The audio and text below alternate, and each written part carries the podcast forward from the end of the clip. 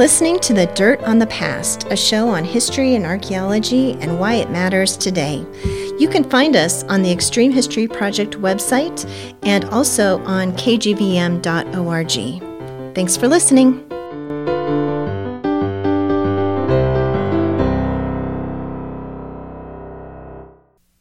Welcome to the Dirt on the Past from the Extreme History Project and KGVM Community Radio. Whether digging up a site or dusting off the archives, we bring you some of the most fascinating and cutting edge research in history and archaeology and discuss why it matters today. Join me, Nancy Mahoney, alongside co host Crystal Alegria, as we converse with anthropologists, archaeologists, and historians about how they bring the past alive. Welcome to the Dirt on the Past. We're so excited to be here today for our inaugural show. My name is Crystal Alegria, and I am the director of the Extreme History Project, which is a nonprofit located in Bozeman, Montana. I'm joined here today with Nancy Mahoney, a, a, board member of the Extreme History Project, also a colleague and a friend. Uh, she's also an archaeologist and anthropology instructor at Montana State University here in Bozeman, and most recently, a small business owner in Bozeman's historic downtown. Congratulations! Thank Nancy. you very much. We've been talking about doing this show for such a long time and decided now was the perfect time to get it started. As co hosts, we thought we would start by giving you a little background on who we are, on why we're doing this show, and why we are doing it now. So, Crystal, you're a native Montanan. Um, why don't you start by telling us a bit about the path that led you ultimately here to become the executive director of the Extreme History Project, but also go back a little further. Tell us how you first became interested in history and eventually decided to make it your life's work. Well, uh, I was born in Montana. I was born in Livingston, Montana, and grew up here in this great state and really enjoyed uh, history. I loved history growing up and archaeology. Archaeology really had a fascination for me.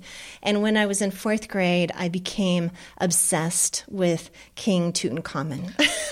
I remember that too. Yeah, yeah, yeah. It was that like, was big right then. It was yep, big. Yep. It was big, and you know everyone was interested in Howard Carter and his finding the tomb of King Tut, and so I fell into that as well, and really became interested in Egyptology. So for a long time, I wanted to be an Egyptologist. I think but, a lot of us start out that way. Yep. but then, of course, Raiders of the Lost Ark came along. and so that became that gave even another level to the interest in archaeology. And so, um, ever since I was in fourth grade, I, I have wanted to be an archaeologist and a historian and uh, have a, a, real passion for looking at the past and bringing it to the present and understanding it better today. So I went to Montana State University with that in mind and enrolled in the anthropology department there. And uh, had a great experience at Montana State University because it's a very small anthropology department.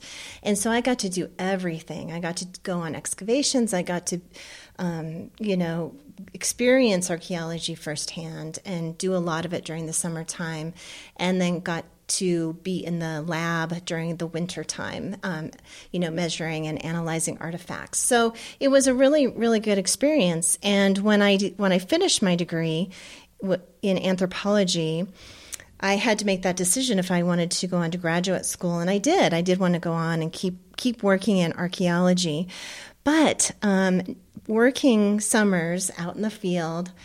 I learned that, you know, as an archaeologist, you have to be out in the field a lot and away from home, away from family, and I wanted a family. And so I started thinking more seriously about that as I transitioned to graduate school. And I decided that, you know, um, maybe I, I should just go back and focus on history because I knew it with history I didn't have to always be out in the field, but I could still work with with um, things from the past or ideas from the past. And so, so I went back to school um, to get my degree in history, also from Montana State University, and got a, a master's in history. And that really has been perfect. Um, mm. And I really, really have enjoyed. And of course, I never left the archaeology realm. I, I kind of kept that with my you know my master's degree in history, I really always kept archaeology. You kept a foot in both camps, I, I think, did. very well. A Which was hard, which was Inspiration. hard, yeah, you you have to work at it. Yeah. But your your career after that, huh, involved both archaeology and history. Tell us a little bit more about that. So I went on to, um, so uh, I had met my my future husband at that point, my husband now,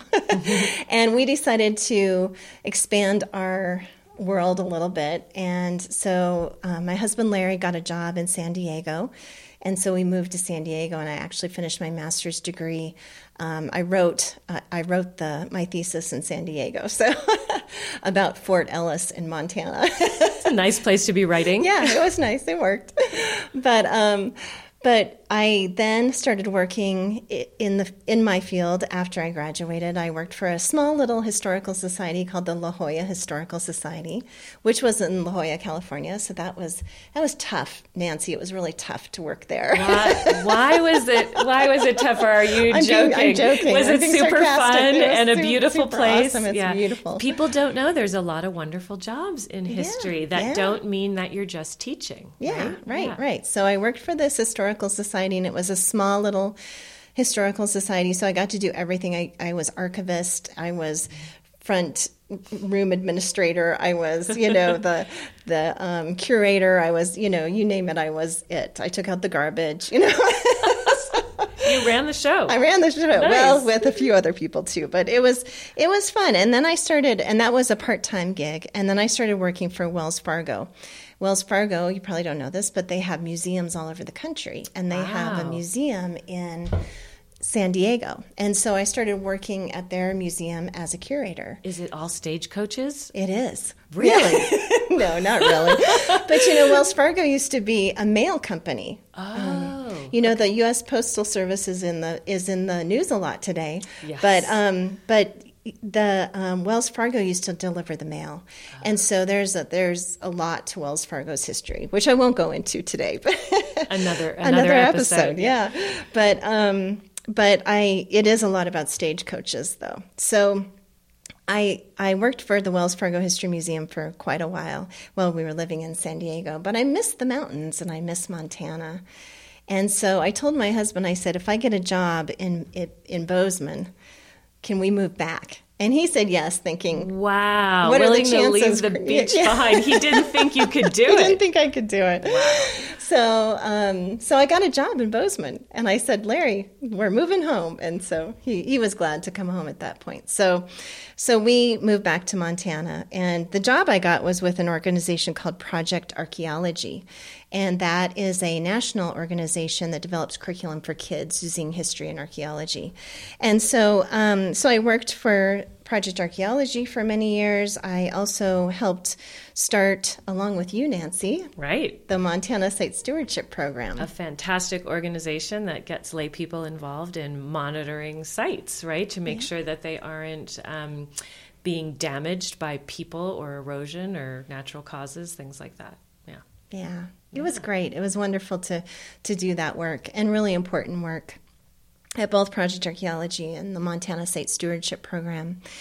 And so worked for those organizations for a time, but um, also started, um, co-founded with my good friend and colleague Marcia Fulton, another nonprofit called the Extreme History Project. So you weren't busy enough doing Right. those two jobs anyway, and you started another one. What was the inspiration? The inspiration was a place called Fort Parker, or the First Crow Indian Agency, that was located is located just uh, just east of current day Livingston, Montana, and this was the site of the First Crow Indian Agency, and um, I had grown up in Livingston, which this site is about 10 miles from Livingston, and grew up not knowing this site existed. And so that really fueled my passion to better understand what this place was, what the history of this place was. And about the same time, Marcia, what Marcia Fulton was doing the same research. And so our paths converged. And Nice. thank thank goodness they did. The stars aligned. the stars aligned. And um, so Marcia and I started looking into this First Crow Indian Agency. and started research, researching it together. And in doing this work, we learned that there was a lot of history that wasn't talked about, wasn't known, um, wasn't um, discussed. Some of this hard history, some of this um, um history that is uh, was kind of pushed under the rug, so to speak. Right. And so, not just about um, the first Crow Indian Agency, but about every all all history you know montana history national history. And so we started really um, having a better understanding of that and we wanted to explore that a little bit. And so uh, within this fort parker project we really um, started a much bigger project not really purposefully but it just kind of grew out of our work at fort parker and so we uh, started the Extreme History Project. In about, we started thinking about it in about 2009. You have to explain the name. Oh, yeah, the Extreme History Project. So we came up with this name on my back deck. Um, uh, at my house, we were we were thinking about what this was and, and what this was going to be, and and um, and Marcia came up with the name, the Extreme History Project. And the reason for that, the reason for the name is because we wanted to look at things that weren't, uh, you know, we wanted to look at those stories that weren't being told and look at those voices that were being silenced and really expand, you know, the historical narrative. So you felt like as you were doing your own research about a site just down the road from where you grew up that you didn't know, as you went into the archives and you looked places, you were finding untold stories that weren't right. going to make it out there, and some of them weren't beautiful narratives about the past. Sometimes they dealt with hard issues. So that that's where that's what you do now with extreme history. Mm-hmm. Nice. Yeah, yeah. Yeah. So so it all kind of started that day on my my my deck, and so and it's grown since then. And so, um, so now I, so I have, um, I left my friends behind at Project Archaeology, and um, and but we still all work together in a bigger, in a much bigger way. And uh, I went full time with the Extreme History Project. So that's so exciting. And right now, we're actually sitting in your main offices in this beautiful historic building. Can you tell me a little bit about how you got here and what this building is? Yeah. So we, um, when Marcia and I started Extreme History, we had a little office um, kind of on the outskirts of Bozeman, Montana, and that office got smaller and smaller as we've got bigger and bigger. and so about a year ago, you know, we are a historic entity. We're an organization that does history. And the office we were in was wonderful and beautiful, but it was very modern. And so we also have a historic preservation part to to what we do. And so we wanted to be in a historic building. And so I had kind of just kept my eyes open for a historic building in downtown Bozeman for a long time. And as I was driving home from actually our one of our annual extreme history meetings, I was driving west on Mendenhall Street and noticed a for lease sign on this historic building right on Mendenhall. And so when I got home, I called the owner and I said, I, am interested in your building. I'd love to come and see it. And it's a historic house here in Bozeman. And so he met me uh, the next day here. And as I walked in the door, he said, the owner said, I know why you want this place. and I said, why? And he says, because it used to be a historic brothel. awesome. And I said, yes, you are right. so there's a lot of character to this building, a there lot of history. What a perfect move for some yeah. new offices. Yeah. So I knew this building had a sordid past to it, you know, which fits perfect with Extreme History Project. Right. And so now your walking tours start from here. You have a big sort of parlor open that's decorated in period furniture and and decor and and even um, a museum exhibit up now as right, well. right so it sounds like it's been a good change a good move. Yeah it was really good. And so we've um, we've moved here. We've been in this place for a little over a year and we're so happy to be here. We're in historic bozeman. We're kind of right where bozeman started. So important. This area is just the the beginnings of bozeman so we can really utilize our place here to really tell more stories about Bozeman. And of course, we're expanding the historical narrative of Bozeman every day, trying to learn more and more about it. That's so exciting. Wonderful. Thanks for that, Crystal. Yeah. So, Nancy, um, I've talked a little bit about uh, me. So, you know, tell us a little bit about yourself and your background. Yeah, well, I definitely resonated with you bringing up King Tut. I'm a little bit older than you, and I was in sixth grade. Oh, yeah. I think it must have just splashed all over the world, maybe a world tour, but I was in sixth grade, and my teacher taught us all about the Greeks and the Romans and the Egyptians. I was hooked. I couldn't believe there were these gigantic, successful civilizations that made beautiful art all this culture, their own language, and that they were now gone. How does a culture disappear? That was a burning question for me. I was super interested in. And I loved the idea that you could go and dig things out of the ground. There were still things to discover. So I knew that I was interested. I didn't know how to make that happen until I got to college. So I applied to and got into Emory University, and they had their own museum and they had classical archaeology, so Greek, Roman. They did have people uh, also studying um, uh, ancient Inca and the ancient Aztec. It was an amazing place to be encountering people who were studying the ancient past.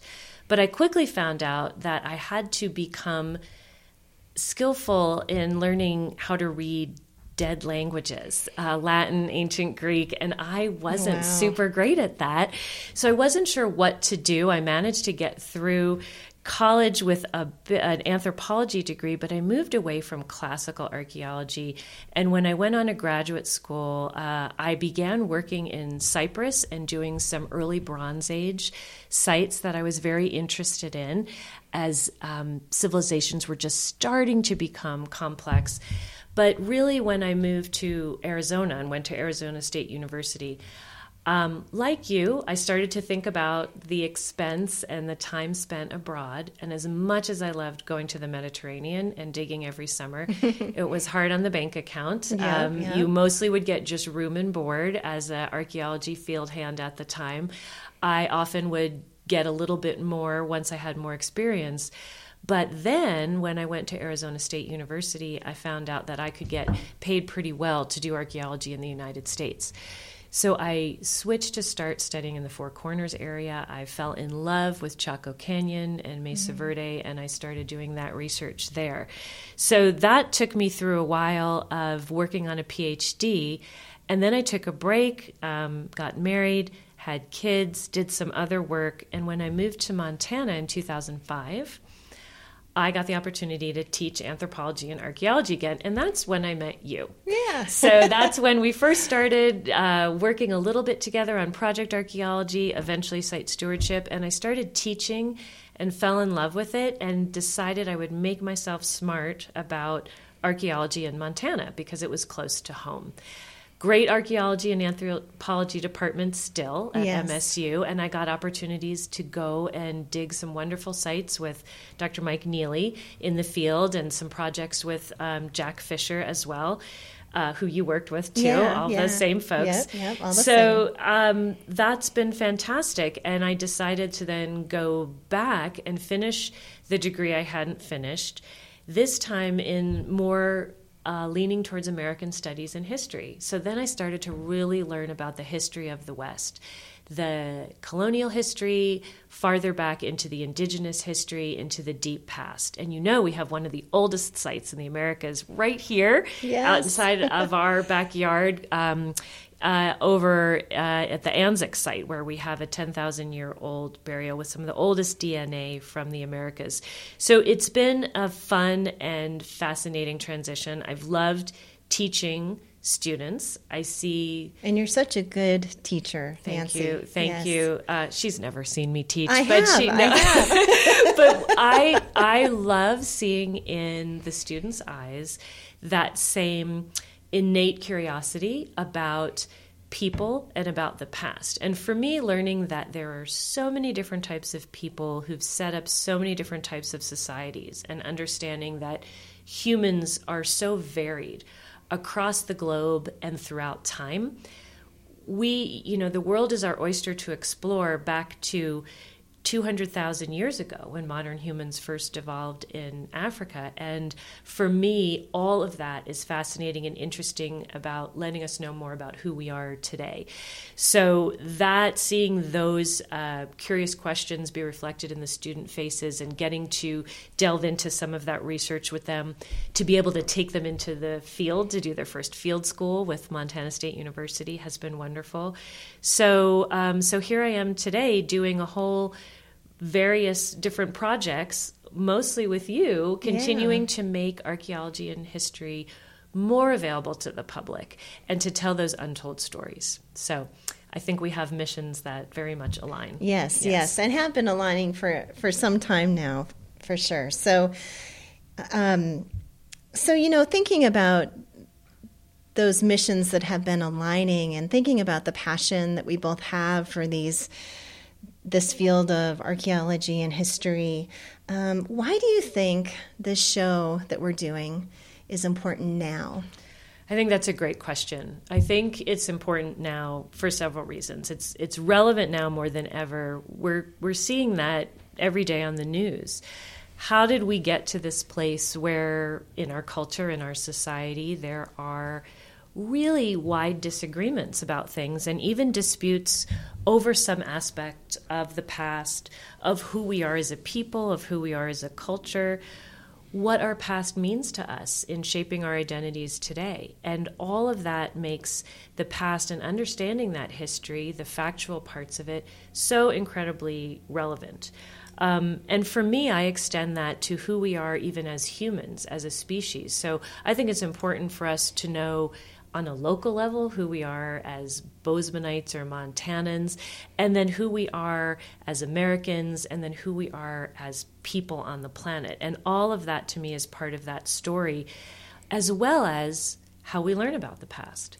What has been left out or edited out purposely, that often becomes some of the most interesting untold stories. And that's the kind of stuff I think we want to bring out in this um, in this kind of radio show and podcast yes, yes. format. Yep. So, what about you, Crystal? Why do you think the show is important? Oh, there's so many reasons, and you know that, like I said, we've been thinking about doing this for for a long time now. But I think that the one thing that has struck me in the last few months is that we as a nation have really um, not done our due diligence to learn our history. And you know, they teach history in the classroom. They teach um, history in the in the primary, you know, secondary, and at, at the college level. They do teach history. It's not that I'm begging on educators for not teaching history. They do teach history, but I think we as a populace have um, not been keeping up with our history after we get out of school. And we haven't continued to learn our own history and to delve into the history that's important to us and important to us individually. And so it seems like we've really somehow gotten away from knowing our own history in the last few decades. And so it's time to come back to it. And I and and you know, I just don't mean learning dates and places and names. I mean that it's important that um, we learn, understand, and then interpret history in our own lives and for ourselves. We need to have a deeper understanding of what happened in our past to better understand, understand like you said, Nancy, our identity, right. our community identity, our national identity. Sometimes one story we learn can change the way we see the world and can change the way we see ourselves. That has happened to me several times. And I've seen it happen to students in my classroom. So, yeah, I think it can be powerful. But sometimes the best learning happens outside the classroom. It does. It does. You know, and I think that that's um, where this learning needs to happen now. Um, I think our educators are are doing a good job, and we need to take it upon ourselves to start to learn our own histories. And of course, you know that's what extreme history is all about, and it's about making history relevant, but also telling those that wider story and including voices that have been left out purposefully. Uh, Absolutely. Uh, sometimes purposefully, most of the time purposefully, sometimes accidentally. But um, and our goal is to expand the historical narrative and tell those stories that are, are hard to talk about and are uncomfortable to talk about. We're going to be okay with getting uncomfortable. We right? are going to be okay with that, and okay. we're going to we're going to focus on that, and it's going to and it's going to get really uncomfortable in some of these episodes. But if you're not uncomfortable, you're not learning. Buckle up. Buckle up. we're going in. so the, the people we're going to talk to are people who do this type of history and archaeology and the people who do this work for the public because why are you doing history if you're not doing it for the public and for people to learn from and to understand in order to use that to better their lives and the lives of those around them? We are pulling them out from behind their desks and their computers, and we're putting them on the air, and we're putting them in front of people. So we're excited Exactly. about that. Exactly. So that's why this that's why to me this is so important. So this is great. We're going to have so much to talk about, and we hope you all join us. So now for the teaser. We have some amazing guests lined up, including Dr. Billy Smith, who's going to talk with us about his research on Ona Judge. She was an enslaved African American woman who labored for George and Martha Washington, both at Mount Vernon and in Philadelphia, which was the capital where Old George was president for his first term. Dr. Smith will tell us about how she ran away at age 20 and became a fugitive for years. Did they catch her, Nancy? You'll have to wait to find out, Crystal. but I do happen to know they did put ads in newspapers all over offering cash rewards for her return. Quite a remarkable thing for a sitting president to have to advertise his own sordid story. Lost a slave, couldn't get her back, especially in a new nation already divided over the issue of slavery. That is so exciting. When is that? Is that that is that our first episode? It sure is. Yay, okay, Crystal, exciting. you tell us. Who else do we have lined up? Well, we also have Tom Rust lined up. Tom is a is a historian and an archaeologist, and he teaches at Montana State University Billings. And he has a new book. It's hot off the press. It's called "Watching Over Yellowstone: The U.S. Army's Experience in America's First National Park, 1886 to 1918." But the interesting part about Tom's um, conversation with us is he's going to tell us about what didn't what didn't make it into the book, and so and it's it's interesting. I want to hear. I can't wait for that. What didn't make it in? It's an interesting story about the sexual orientation that some publishers think many of us still aren't ready to hear. I think we're ready to hear it. Okay, okay. So, um, well, we'll have to wait for that one. That'll be our second one. yeah. Okay. Um, so what else do we have, Nancy? I know you've you've been working on some things. Yeah, so I have a friend, a good friend of mine, who is from my graduate school days, Dr. Shara Bailey. She's a paleoanthropologist and also one of the world's leading experts on dental morphology, which is just basically the shape of our teeth, all the bumps and cusps and roots and things like that. And she has become an expert in what those different shapes can tell us about early humans and Neanderthals that lived alongside them. So she'll talk to us about how so much of what we know or thought we knew about ancient humans and human evolution has changed over the past 20 years and how we are rewriting the story of Neanderthals and what that actually means for understanding ourselves as maybe a not so separate species. Okay, and she'll probably give us the correct terminology. Is it Neanderthals or Neanderthals? And we can keep talking about that. Exactly. So, what else do we have, Crystal? Let's give people one last teaser. Okay, well, we have a, a great lineup of folks, and I'm not going to give any more names, but I just want to tell you that we have some great people lined up, and it's so exciting. Um, and, you know, um, one of the reasons that Marcia Fulton and myself started, we also do a lecture series um, here in Bozeman at the Museum of the Rockies. And the reason that we did this lecture series, what the reason that we started this lecture series way back when we started it a long time ago, is that we had all these friends and colleagues who were doing this amazing research. And it and this lecture series became a way for us to tap into that and, and present that information to the public. And so I feel like this is just going to be another way to be able to do that, to talk to our, our colleagues who are doing this this work that is unbelievably um, And to get it out Yeah. for everybody to hear. yes, All yes, right. Well, yeah. great. I want to thank everybody so much for joining us on our inaugural The Dirt on the Past episode. We hope you join us for many more. You can find us on the Extreme History Project website as well as the kgvm.org website. So thanks, and until next time, keep searching out The Dirt on the Past.